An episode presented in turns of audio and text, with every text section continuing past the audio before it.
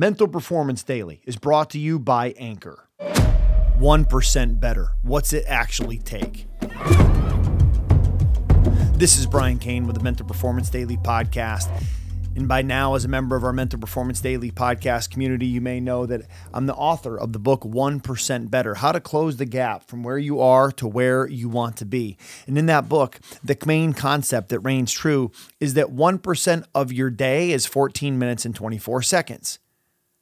So, to get started with anything, learning sign language, learning how to cook, starting a coaching certification course, getting into better shape, getting your steps in, whatever it is for you, it doesn't matter. Slice it up into 1% better.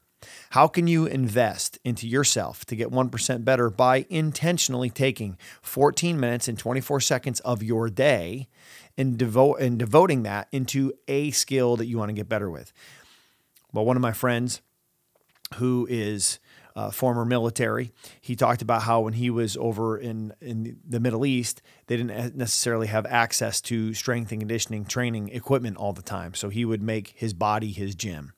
And he said, Kaner, you can get ripped. You can get in great shape by just doing body weight exercises. And he goes, it takes no time and it takes no equipment and it takes no excuses, is ultimately what it takes.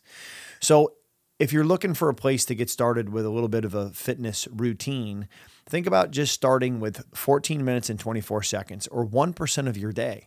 And maybe that's in mobility, maybe that's in stretching or yoga, or maybe that's in just body weight of push ups and pull ups and dips and squats and lunges and burpees and whatever else you can come up with or find on YouTube for body weight exercises by typing that in.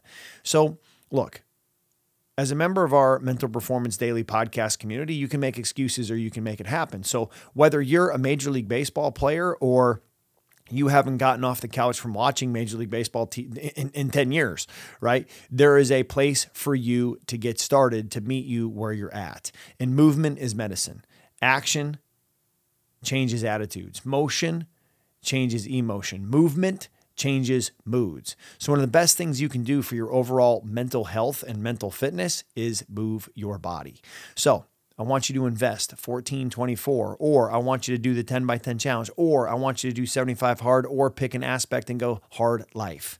What is it going to be for you that you are going to do to continue to move forward and become that best version of you, starting with your fitness? Dominate the day.